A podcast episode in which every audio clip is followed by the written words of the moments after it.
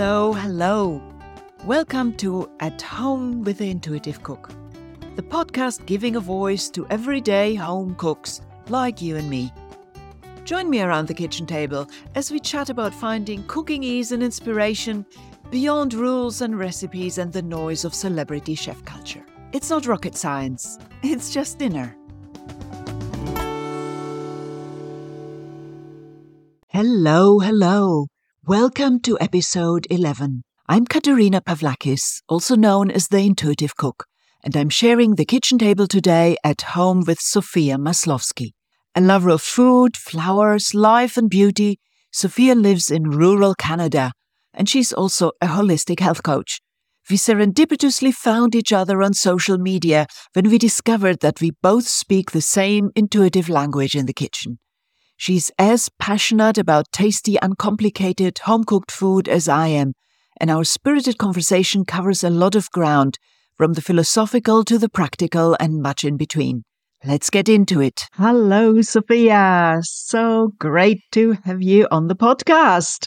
Hello, thank you for having me. yeah, this has been a long time coming. We've had quite a few conversations already over on Instagram and what have you. So, so I know you are someone who loves cooking. So, do you remember actually learning to cook? I mean, I don't remember anybody actually, you know, teaching me specifically how to to cook, but I remember, you know, being in the kitchen quite often when I was young and feeling very familiar in that space and being drawn to that space overall. So, the usual kind of childlike memories of you know, having a chair up against the counter and standing up there and receiving a piece of dough from mom and rolling it out and playing with it while she makes the actual baked goods, you know, and then we throw in our weird looking thing and get all excited. And yeah, that was, I'd say those are maybe more like the more vivid memories of uh, my younger age. But I remember also too, just kind of, like I say, getting very comfortable in the kitchen very early on. You know, for example, my mom didn't really love being in the kitchen even now like I- am actually staying with her at the moment. I know she always loves it when i take over the kitchen for example and make the meals and and everything. So and i started doing that from probably about age 10 i remember baking a cake for my sister's birthday. She was turning 8 and that's probably one of my big fun vivid memories of being in the kitchen and just totally being my thing. And I made a cake for her in the in the shape of an eight and and iced it and decorated it. And that was one of my earliest proudest moments in the kitchen but then even after that i got comfortable with making dinners and very getting very kind of like you know pragmatic about meals and making sure they were balanced and having the right you know combination of carbohydrates and vegetables and protein and and all that and and then yeah and i mean in terms of learning about it i I think I just, you know, seeing the bits that I had seen my my mom, my dad do in the kitchen kind of stuck with me. My grandparents in, in Poland, my grandmother in Poland, watching them cook. I was always very fond of flipping through cookbooks and, and watching cooking shows and that too. So it, it came to me from all areas, really. so yeah, you just picked it up as you went along, kind of thing. Mm hmm. Mm hmm. Yeah. And I mean, like I say, I guess yeah, it, it, always gives me wonder as to how or why certain people are drawn to the kitchen, others are completely, you know, averse to it. I think it's important for everyone to to have some understanding of how to kind of work in the kitchen, but it's funny how some are just really into it and then some are, you know, you you know people that oh, I don't cook at all, you know? I'm like, how can you not cook at all? You eat every day, you know? which you know it's fine there's certain people that have different strengths and and certain people that prefer to not have those strengths or whatever but yeah cooking's cooking's always fascinated me though cooking and eating too. I mean i love food. That's probably why i like to be in the kitchen so much because i get to have that control and you know prepare the food that i kind of personally enjoy. Although i love to be cooked for too and i love to go out to eat as well. Like i love to be wined and dined for sure. But for some reason i just um I'm also very happy just creating meals and coming up with them and different ideas and that. So, yeah, love the kitchen. How do you come up with ideas? Because this is something that I think a lot of people are challenged with. Like, mm-hmm. this eternal question of, oh, what are we cooking today? So, mm-hmm. so how do you come up mm-hmm. with ideas?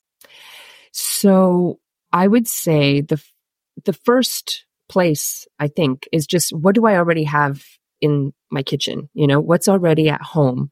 And that is basically always my starting point. You know, sometimes I'll have a, a, a, strong craving or an urge for something in particular that I'd want to eat, which maybe that's what people are sometimes looking for and how they want to approach cooking. But for me, the easiest way for me to, to, you know, answer the question, what's for dinner is what's in the fridge, you know, because, because that'll give you your answer most of the time you know, and if th- there's nothing in the fridge, which there's always got to be something, even if it's like a, you know, wilting carrot or whatever, or shriveling carrot, it'll spark some inspiration. Um, or there's always, you know, the pantry as well. But yeah, I tend to look in the fridge and see what's there. And, you know, first what's, what's going off or what looks like it's on its last legs. That stuff definitely has to be used up first or what is there in abundance of too you know? Like for example if i bought you know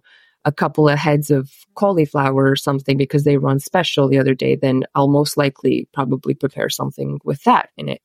So yeah that's typically how i how i go about it so there's, you know, sometimes like just knowing that I have wilting cilantro in the fridge will mean, okay, I'm having either Mexican or Asian tonight, you know, and I don't, it doesn't matter what kind of protein or whatever other vegetables I have in the fridge. I know that I can match any of that to say the cilantro. You know, it's helpful too if I have, if I'm leaning more towards the Mexican, I'll hope that I have an avocado in there because I can't really have Mexican without avocado. And then, you know, certain little things like that. Like I kind of, I'll think of what's in the fridge already and then typically that ingredient will lean towards a certain cuisine, right? You know, like there's some things that are just very versatile, of course, that will, you know, if you have onions, you can make anything. so, so that's good.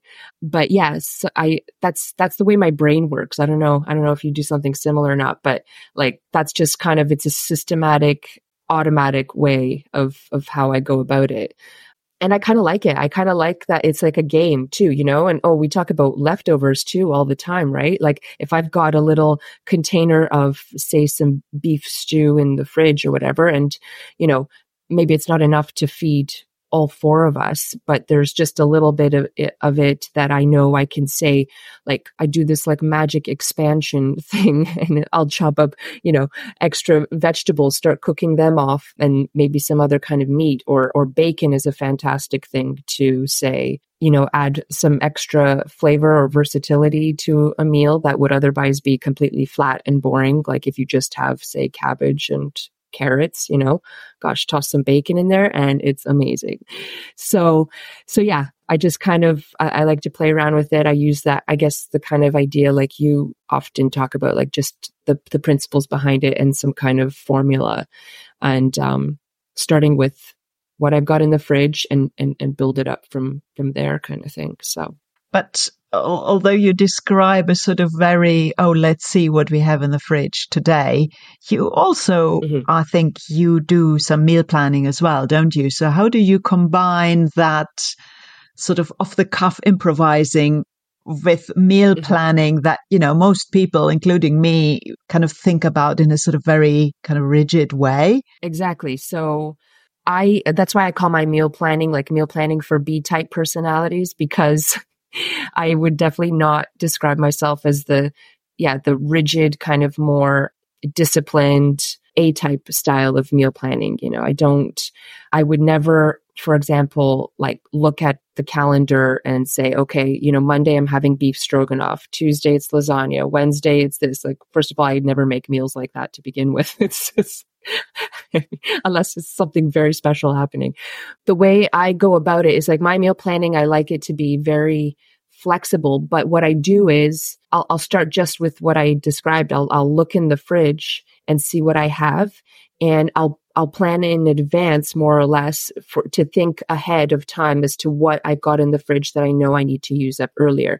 And you know, the way I run my my meal planning workshops, I I encourage the idea of, you know, you do what works best for you.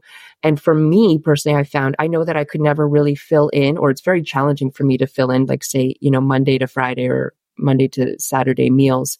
I'll just do it every couple of days, for example. And I don't write down necessarily the, the full thing that I'll make. I mark down the things that I know that I need to use in advance. So, which allows for that flexibility, but it also just helps me know, like it, it takes it out of my brain, for example, so that because I can always you know, every time you open the fridge, you think to yourself, oh, I got to use up, you know, that celery or, oh my gosh, those mushrooms, uh, they need to, you know, they're going slimy. I need to do something with them tonight. That's why the, my meal planning approach helps that. I don't necessarily need to decide exactly what I'm making, but I put down, you know, Monday night mushrooms and celery or whatever. And then I can go on with my day and kind of in the background, you know, when I have lulls through the day, I'm like, uh, you know, certain ideas will come to my mind. And, um, and I'll think like, oh, I can do something, you know, I haven't had barley in a while or something like that. And I'll think, oh, mushroom barley soup. Oh my God, you know. It also helps me to keep in mind certain things that say you have like in the back of your pantry. Like I love to buy things like sun dried tomatoes and uh, like all these like flavor bomb enhancers and stuff but I don't know about you. Sometimes they get forgotten about, you know, and they start collecting dust in the pantry and stuff. So, whereas if I know, say, I bought like an aubergine or eggplant, as you we call it here, then I'll I'll I'll I'll put that that down on say my my meal plan, and then it'll spark that thing in my head of like, oh, I've got that stuff in the in the pantry that I know that would go really well with that, say like capers or anchovies or whatever stuff that that I wouldn't think to use if I just, for example, am confronted with the with the moment of it's dinner time now and I have to quickly put something together, then that stuff carries on sitting in the in the pantry, if you know what I mean. You know, like that's kind of how my my brain tends to work. As long if I can get it out of my head onto paper, then it allows for other things to come to me that make dinner like a bit more flavorful and enjoyable and you know and the, the main part of it is that the decision has been made in advance. I know I need to do something with those mushrooms, that celery or whatever.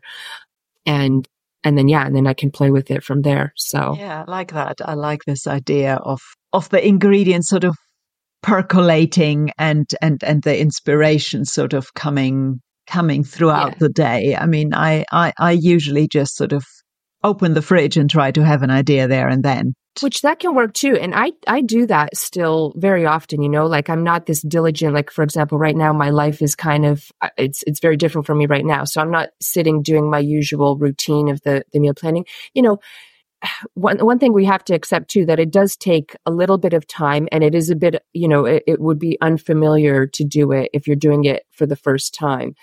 Because it does take a minute of like sitting down. I, I i for my workshops i provide everybody with like a template for example that you can work with that's full of different prompts too that are helping you to to create a, a somewhat plan for the for for your meals for the week or for the next few days and you know it's kind of it feels a bit foreign at first because it does require you to take that call it that additional step in in the in the beginning you know intentionally look at your fridge kind of rummage around you know it takes a bit of effort in that but it feels so good and so satisfying than, you know what i typically tend to do, which, like you say, is just, okay, it's dinner time. Let's look through it. And, you know, I feel like you're maybe a bit more creative and inventive in, in the in the kitchen or you you know you own a beautiful whole food shop full of wonderful spices and herbs and that. So you're you're you know you must be just you know full of inspiration all the time. For me it's like okay you know looking after the, my girls and that I, I do fall on the same thing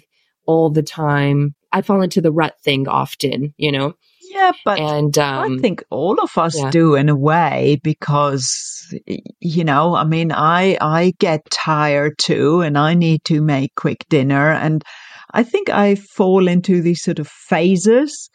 There there will be a phase where I'm putting soy sauce on everything, and then there's another phase where I'm putting I don't know sun dried tomatoes or olives into everything, and you know, I have like the fenugreek powder phase or the cinnamon phase or whatever. So tend to kind of falling in yes. and out of love with, with, with various ingredients. So I think you know, I, I don't think I'm this sort of genius person whipping up, you know, crazy ideas all the time. I'm just, you know, I'm, I'm just making dinner really.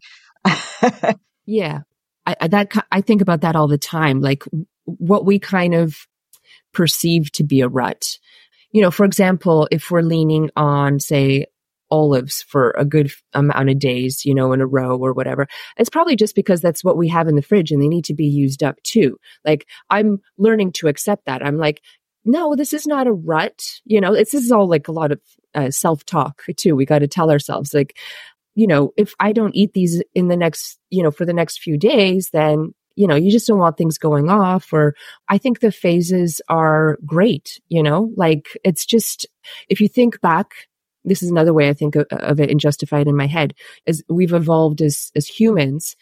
There were, you know, the rut was the typical thing we would have to go through because we would live by whatever was, you know, ripe at the moment or whatever we have maybe just hunted and it was just eating, you know, elk for the next couple of weeks or whatever, right? And that was it. Oh, there was a conversation I had with my husband like very early on in our relationship and he was trying to kind of insist on this idea of, okay, we need to have things changing up all the time. Our meals, like it has to be, the dinners shouldn't replicate or, or whatever after. And I, I still agree to that. But I remember in the conversation, I'm like, well, you, you can't be in reinventing the wheel every single day, you know, like that. First of all, it takes too much mental power. And second, the food needs to be eaten you know, like I know you and I, we have our tricks as to how to kind of modify, or I call it like upgrading meals or upcycling meals to to give them some variety. And that seems to work very well for us but like the su- substance of it is technically the same you know? And i think i think we all need to just get over it and just eat the same thing for a few days in a row or even weeks in a row or maybe even for a full season because it will change eventually when the next thing is in season you know? Like like tomatoes when they're when i'm harvesting tomatoes end of summer like i'm just devouring them at every meal. And i'm saying you know what? In a few months they're going to be gone. So i better enjoy this now and enjoy the tomato sandwich and the tomato salad and the tomato soup you know?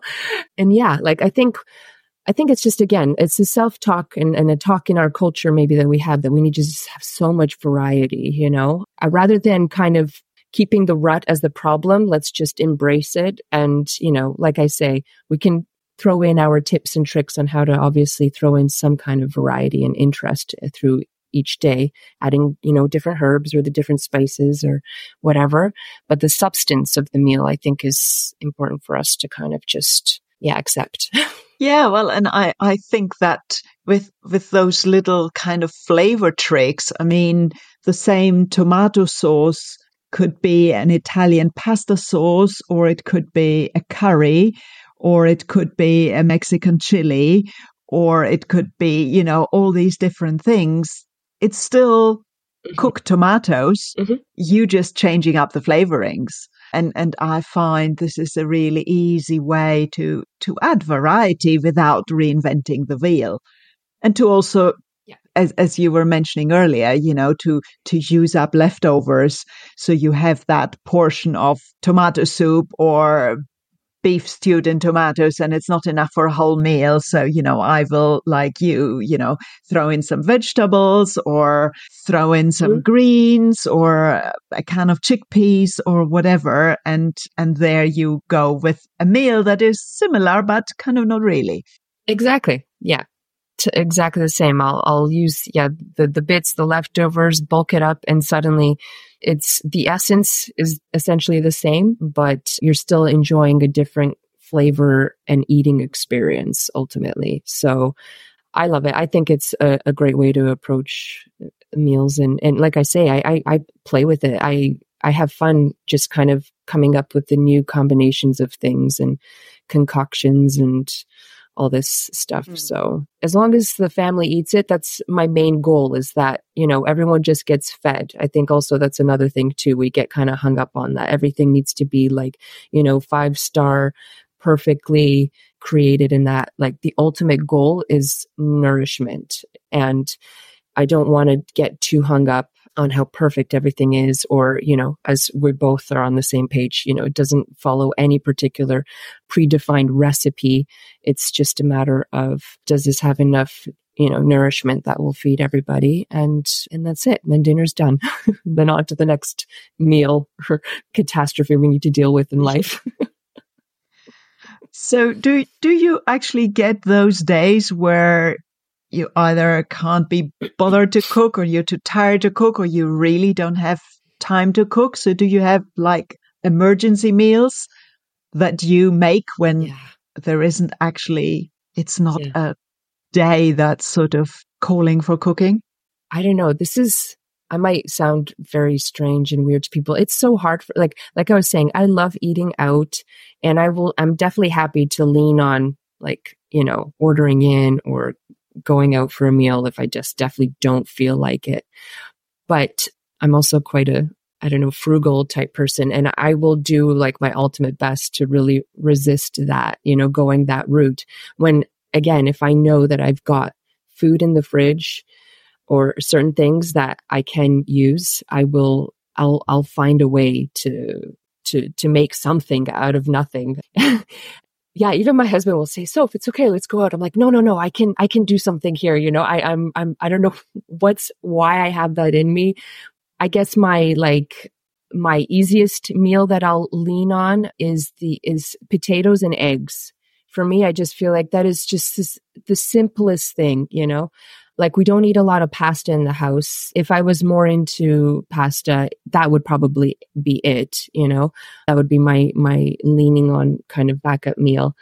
But I'd say potatoes and eggs are just so easy because one if you roast them it's very simple and they're extremely tasty it's almost like you know french fries just cube them up with olive oil salt pepper and some garlic powder I mean, and then, you know, 40, 40, 45 minutes later, you have nice golden potatoes and then frying up some, you know, sunny side or over easy eggs.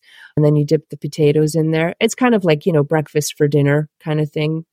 So, and that works. And then I'll just have, slice up some cucumbers or tomato slices. And that's my favorite leaning on meal. And I really, I really would love to just pass that on to people like as as a as a go-to meal to have because really there's no excuse like unless you're unless you're sick in bed like you know with stomach flu or something that you can't make a meal. Like you can make that meal. Anybody can make that meal. Like it's very very simple. But yeah if i'm if i'm feeling too lazy for that then i would say pasta would be a thing that i would lean on. And that would be again i can't even buy pre-made sauces or anything like that so like i'll use it you know i'll chop up an onion some garlic, some herbs, a tin of tomatoes, and just like, you know, a simple marinara sauce on noodles or something like that. I, I often think that it, it is really so easy to make a simple tomato sauce that is going to be more tasty than something from a jar. Yeah. And I, as you said, you know, often maybe we we tell ourselves that either it has to be a big production or we'll get the takeout where you know it doesn't have to be be a big production and you know mm. potatoes and eggs is one of my favorites too or potatoes and tinned fish oh okay and then you know and then something vegetable could be just sauerkraut from the jar frozen peas a couple pickles slice up tomatoes yeah. as you say or I tend to have always like a leftover a container of leftover coleslaw. Like we eat a lot of cabbage in our house. I make a lot of coleslaw very often, which is a good substantial kind of vegetable to have on hand all the time that stores well. So some coleslaw with, like I say, roast potatoes and eggs. I mean, it's such a great combination of of different textures and flavors and that. So yeah, it's very hard for me to be too tired to cook when I have this mentality about it. I think. I think that's the thing. Yeah, and and to see that you know really there is nothing wrong with really simple meals. That is still a proper mm. meal, you know, with your potatoes and eggs and and some sort of vegetable. You have everything you need. This is a nourishing meal. Yes. So so that was like the pared down emergency version. So what is your favorite thing to cook and to eat when you kind of push the boat out or or something special? Oh, okay. That's a fun question. Like, the thing, okay, I'll say what I cook most often which takes a bit more effort than say, you know, potatoes and eggs. So I typically go on rotation in the household, but I'll do like a weekly pork roast, pork shoulder, and just, you know, do like a dry rub seasoning for it and slow cook that. And then that gives me pulled pork that we can eat for a couple of days after that. And I, you know, transform those leftovers into great other dishes. And then I'll do typically like, you know, if it's like winter, fall time, I'm obviously roasting more or, or baking things in the oven. So I'll do like, uh, like a sheet pan kind of like roast chicken, thighs and legs, because for us, they seem to have the most flavor, the dark meat and then the skin, the crispy skin. And that we always love to do that. And then, yeah, I'll do some ground beef also too on a weekly rotation. I've I've been getting into some ground beef. I've been getting into making like stir fries with ground beef too, which I not long ago realized ground beef are, is a great medium for making stir fry. It doesn't always have to be like thin beef strips or anything like that, which is in my head. Again, self talk. We think that certain things have to be a certain way. And then you get over it and it's like, wow, the world opens up and you have way more options and life gets easier. So all these things are just our typical things. They don't take me a ton of time to make them. And, and to be honest, I love them. I think my favorite thing to make and eat, which is also easy and simple, I'd say is the Mexican. I think I really love leaning on Mexican flavors. Like again, with the pulled pork, with that leftover, I just add, like I'll fry up the, the pulled pork again and add chili powder to it, some, you know, saute onions with it and that. And then that's a good base on, say, like a tortilla or even get pitas sometimes. I would love to make my own, but the pita bread sometimes just is, I'll fall back on that because that seems to have better ingredients in there. And then, yeah, that with like a guacamole, some of that leftover coleslaw, like I say, I always have some hot sauce I put on there, maybe some cheese if we have it in the house. Cause yeah, we don't eat a lot of dairy in, in this house, but Oh, and then cilantro, of course. Just sprinkle some cilantro, maybe some salsa if I have it, or if not salsa, I just chop tomatoes. Again, like it doesn't have to be specifically these things. Like chopped tomatoes do the basis of salsa, so you can just do that. so, yeah, Mexican would be my favorite thing probably to make and eat. I would love to explore more with making, adding, doing things with pastries and more kind of maybe French style stuff. I would love to make pasta from scratch as well. But because we're like a low carb household that lean on more meat protein and, and low carb veggies, I don't get a chance to play around with that stuff often. But I feel as my girls get older and that, um, I'm looking forward to kind of making those more, say, more complicated meals or like, as you put it normally, I think those meals that require more steps, you know? right now I'm just totally into the whole like one pot, one, one sheet pan kind of meals. But yeah, I would like to do things like making more like lasagnas and, and stuff like that. That would be fun. You know, go to great lengths to make sure you're, you're cooking at home and you're also helping people with your meal planning workshops to, you know, make cooking easier for themselves, just like I do. You know, everything I do is I I want people to realize that cooking can be easy, or as I like saying, it's not rocket science, it's just dinner. So, why are you thinking that cooking is so important? Why is it so important for you?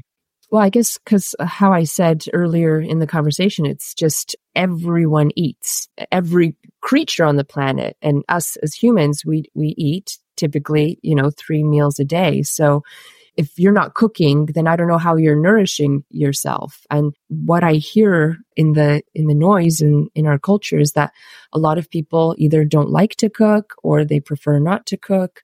So I don't know how they're feeding themselves as much as they need to be if they're not feeling that comfortable in the kitchen. So I'm in the same mission as you are, is just to kind of, yeah, simplify things a little bit in the kitchen and the, the best way I see about, you know, going about that is the way you approach it. And I, that's how we found each other, right? I think I had just searched uh, the hashtag uh, intuitive cooking on Instagram and, and you came up and I'm like, yes, finally person I've been looking for because I've been cooking this way forever, but I didn't have it in me to to figure out how to explain the way to do it. And you've done it so well. I love how you you put it out in your principles and the concepts and your cheat sheets and formulas and things that you do. For me, my kind of contribution, I feel like, you know, that I want to add is is that showing people how to make the time for it, you know, because that tends to be a big excuse or a big thing. And I mean, you and I also say, like, yeah, there are some days where you just don't have the time to to fit in preparing uh, a meal. Like sometimes the thing that takes the most time, though, I think, is that thinking of what it is you're going to make, right? So that's that's why I've jumped on the whole meal planning bandwagon because what I'm trying to do is offer people or help support people in creating that space and time to make those decisions in advance by giving those kind of prompts and inspiration, you know, leaning on these very simple things. Open your fridge, see what needs to be used. Okay. And then even if you can't think of the meal in the moment, you're at least creating that space between now and dinner time or something might pop into your head.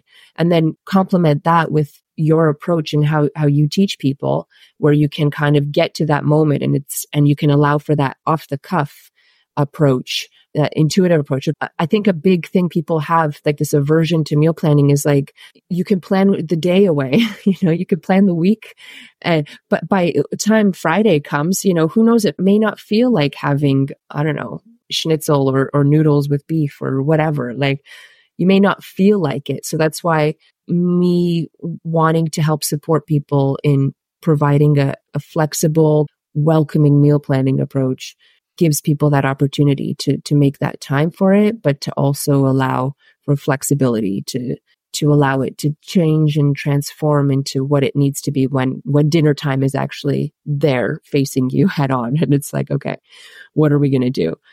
So yeah i don't know if i answered your question. Actually which is cool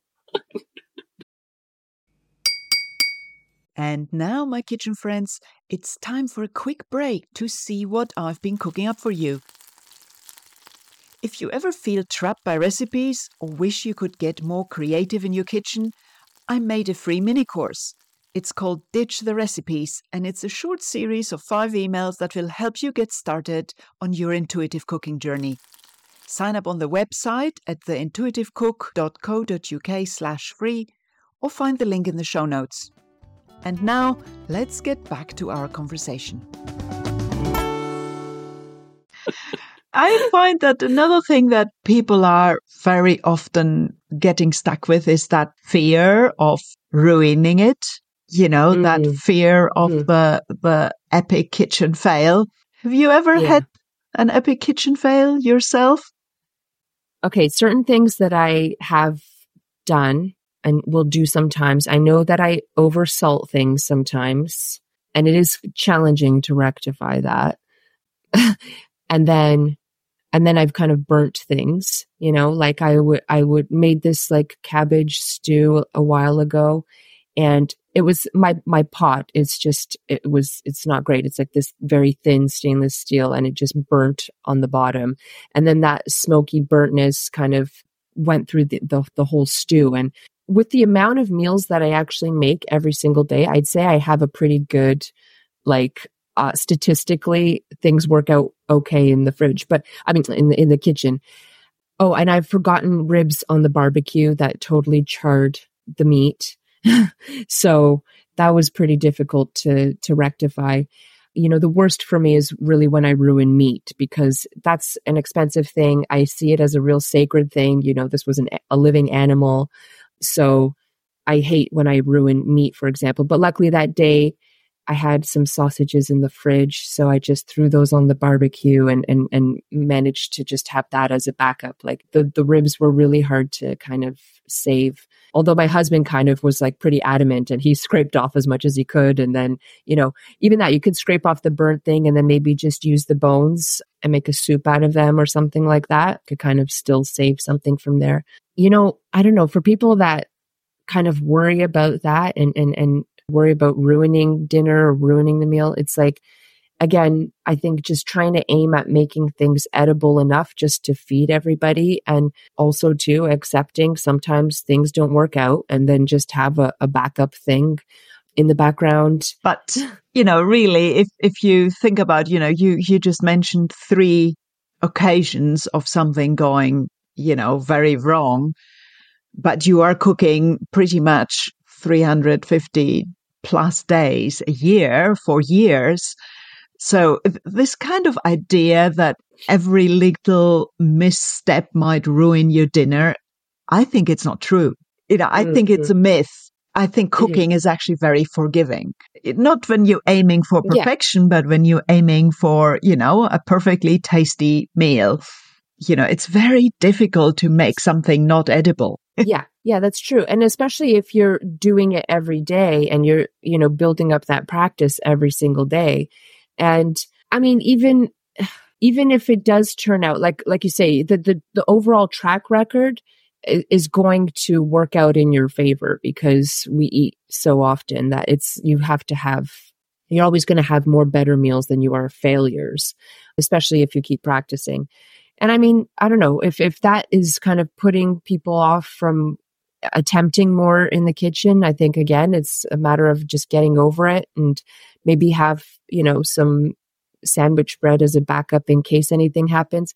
I, I always get nervous about wasting or having to throw away something, but I have a, a good compost pile that requires things to be put in there. And if something doesn't work out, then then it then it goes there and then feeds the soil and, and then it all comes back into the loop. So I try to see it in a in a positive way in that sense. And like I say, the the hardest thing for me to just kind of part with is is meat. But even that you know, you can make, yeah, smoky soup flavored broth with, with bones or whatever from things that you may have barbecued over, you know, a bit too crispy or whatever. But there's definitely ways to save things.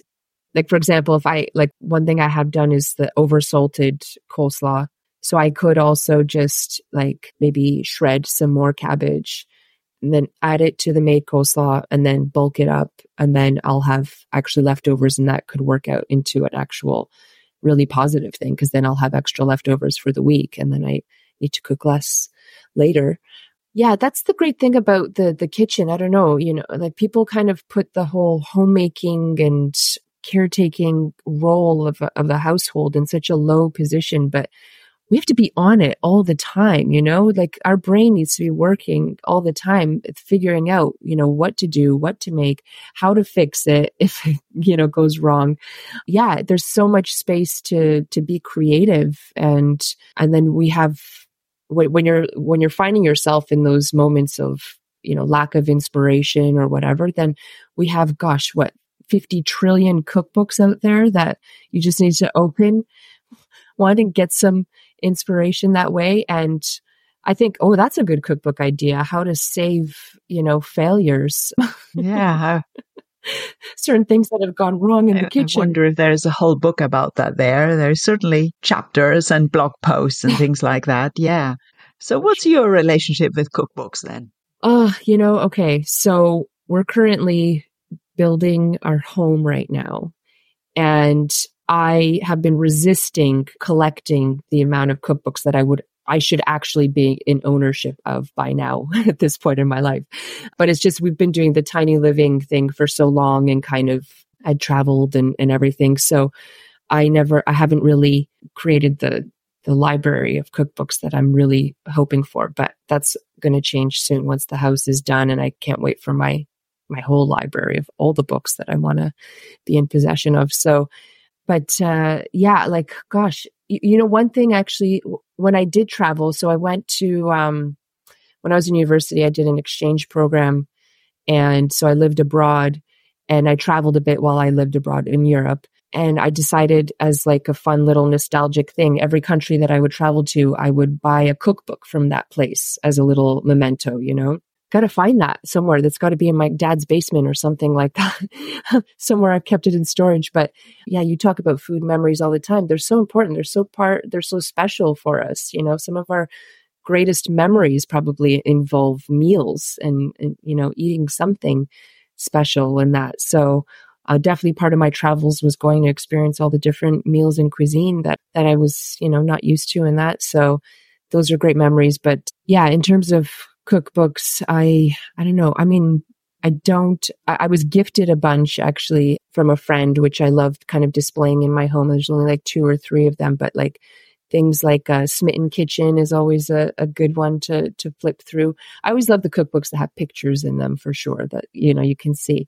Although, like I've just told you recently, I just stumbled upon that uh, book by is it Tamar Adler is her name that Everlasting Meal, which is not a cookbook per se, even though it has some little recipes in there, but it's more of the approach to cooking, the more philosophy behind it that is I think also very important for a lot of people to kind of tune into. It's great. So you just mentioned all these wonderful food memories and memorable meals. Do you want to share one with us of one of your memorable meals? Okay. Um, so, I mean, any of my from from childhood, I would say probably being in Poland, where um my father's from. My my, I mean, my mom's parents were both Polish too, but so my heritage is Polish and but we would go and visit family in Poland and I would say probably eating over there was you know very memorable for me. I remember even you know going to my grandmother's garden. She had an allotment there in the back behind her building and picking you know fresh vegetables and that like they would harvest their own potatoes. I remember the they were just so flowery they're the best potatoes I'd ever eaten for sure. Like they're just perfect. And thinking back to, I, I remember just recently it dawned on me, oh my gosh, my grandmother there in Poland would make like potatoes and, and fried eggs. I remember eating that meal there. And I'm sure, I bet that was a meal she leaned on when she had no idea what to cook or anything without, you know, communicating with it. It just dawned on me, like just in the last couple of weeks, I think, thinking about it. So that was probably a, a meal she leaned on as well. Definitely her, you know, the fermented pickles and homemade sauerkraut and those those kinds of my my old Polish roots. That, that those meals are definitely uh, in the in the food memories. Most recently, though, I think it was my husband's 40th birthday, and I remember we had a couple friends over, and I had made like grilled shrimp or prawns on the barbecue, and then I made like a Thai curry or something or some noodles. You know what? I don't even remember exactly what I ate, but I just remember all of us enjoying it so much. We were eating outside. It was such a gorgeous day. It was, it was so beautiful. And everyone was just like, wow, this is so good, this food, you know? And, and then we, I made an orange almond cake for dessert and it just complemented the meal so well. Like everything just flowed together so nice. Like, like I said, the combination of just being outside and this amazing day and with good friends and yeah, that was, that was good and then ah Indian meals, eating out in in London, all the like all the curries over there. Like it just I could go on a lot about great food memories. It's just but it's also interesting to find that so often, you know, my ma- own memories too how the food and the experience, the context, the the people we shared it with, the day, uh, eating outside or eating in a certain place on a travel. You know, all this is so intertwined. You can't just take out the food. It, it's all the experience. You know, it's not about the food, it's about the experience. And if you made that exact same orange almond cake again, it would be a different experience and it wouldn't taste the same. So we have this idea that we we can repeat a meal if we just follow the recipe again exactly, but we can't because next time we mm-hmm. make it, yeah. everything is different. We are different. That's why I love my work as a holistic health coach because, you know, people want to, people I find tend to focus on, okay, what should I be eating that's healthy for me? What amount of nutrients do I need? What macronutrients? What's the, you know, combination of these things? And speaking more in mathematical terms as to what they should be consuming. Whereas it's like, well, it's not just about the food. It's how are you eating it? Where are you eating it? Who are you with? What time of day is it? It's like, it's the holistic experience. It's, I was just listening to this great podcast episode this morning about how, let me see if I can get this right. People tend to actually live longer. Yeah, they add more years to their life by eating candy, say two or three times a month rather than abstaining from it entirely. Like, it's okay, everyone, you know, like allow yourself it's a very that's different though than eating say one or two three candies a day but doing it one to three times a month say on like you know a birthday celebration or valentine's day you know? Like the problem is i think we've just normalized so much this this excessive processed foods in our diets and so that's why people just are like okay what do i need to eat that's healthy? It's like well we have to like reframe the whole conversation. It's like, okay, yes, you need to eat healthy things, but also eat the naughty things in the right context, you know, and not excessively. You know, I talk, I go on about the blue zones and everything like that, like alcohol, coffee. They may not necessarily be bad. It's just the way you consume these things and the frequency and, and all that. It's, um, more holistic than people want it to just be like, you know, math, like the calories. Okay. So many calories in, so many calories out. Like that's not how life works. So it's, it's a whole yeah, picture. It's a whole picture. And, you know, how we do things, as you just said, is, is just as important as what we do or what we eat. So yeah, I, I yeah. totally agree with that. There is a lot more to a good life than a list of nutrients and and this is why all these, you know, nutrition studies that will say I know, coffee is bad for you, coffee is good for you, you know, alcohol is bad or good, tomatoes are good, tomatoes are bad, you know, all this stuff. Yeah. I mean, it can't possibly be black and white, and the context is just as important, and the context is different for everyone. So, yeah. Exactly. And well, that's just, uh, as we've talked about previously before, I know that we wanted to kind of mention this is that um, this focus on all the specific nutrients and things that we should all be consuming. That's, you know, partly why I did my health coach training to be more aware and understanding of what is the right amount of, you know, all the, the micronutrients and the macronutrients to, to eat. But at the end of the day, it, what matters is, is that you you know how to prepare your food in a way that you will eat it and you know enjoy it somewhat enough just to allow it to nourish you.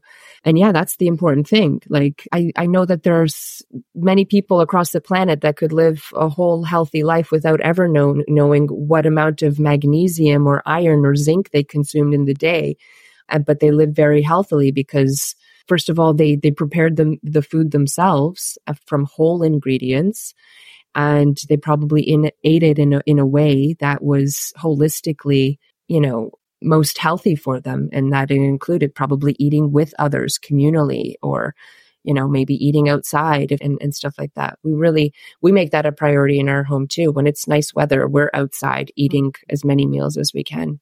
I don't know. I think uh, meals are just such a great opportunity to have a little special celebration yeah, every day, yeah, you know? Like, well, and I think in our house it is that sitting down to dinner is the highlight of the day. This definitely is the best yeah. part of the day, you know, sharing dinner. So, yeah. Mm-hmm. So, to bring this full circle and, and to a close, do you have a couple of favorite tips or hacks that you're using that make cooking easy for you or, or tastier for you that other people might benefit from knowing your tricks?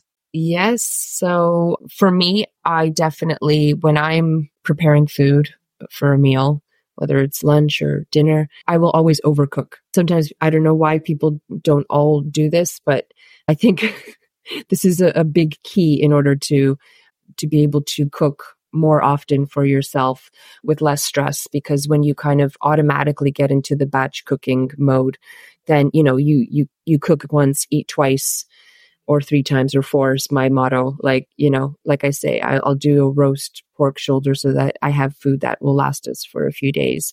I'll make a big bowl of coleslaw so that i have some fresh kind of salad veg thing on the side for many for a few more meals.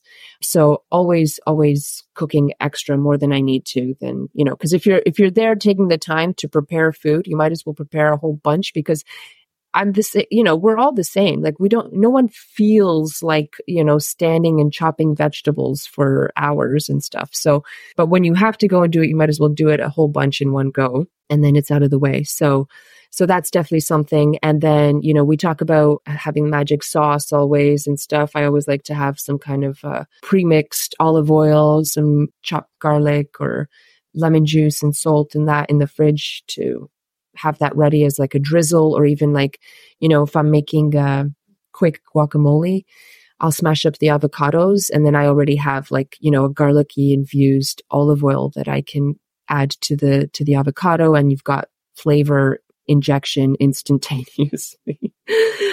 Either that or I also have been getting into the into the routine of making a pre-mixed like herb or spice mix kind of like a Cajun, like your own homemade Cajun spice mix I like to do. So I mix the spices that I like. It's like garlic powder, salt, cumin, paprika, maybe some oregano and that, and then, you know, sprinkling that on top of say scrambled eggs or well, any kind of eggs, fried eggs, uh, just to add a little bit of uh, excitement on the plate. You know, sprinkle that over anything, roast veg or meats for that matter. Anyways, a very versatile kind of herb spice mix I think is really great to have under your belt uh, as like a special superpower you can have to make make meals just that little bit extra interesting. Yeah, I like that, so. and to have it, you know, already prepared in a jar, so you don't have to think about what to add and it always it always works you know we are so often afraid of yeah. you know, adding the wrong spice but actually you know just add what you like and it will be fine yeah Yes, it will work. It'll work. Yeah, Absolutely. that's a that's a nice place to bring this to a close. So thank you for that conversation, mm-hmm. Sophia. Thank you for having me. It's really nice yes, chatting with you as definitely. always. so I'll see you soon. See you soon. Thanks for joining us for this episode of At Home with the Intuitive Cook. Check out the show notes for links and tasty morsels, and remember Fresh episodes are served up every other Friday. Subscribe to stay tuned and keep exploring the joys of everyday cooking. Until next time, stay curious, trust your taste, and don't forget it's not rocket science, it's just dinner.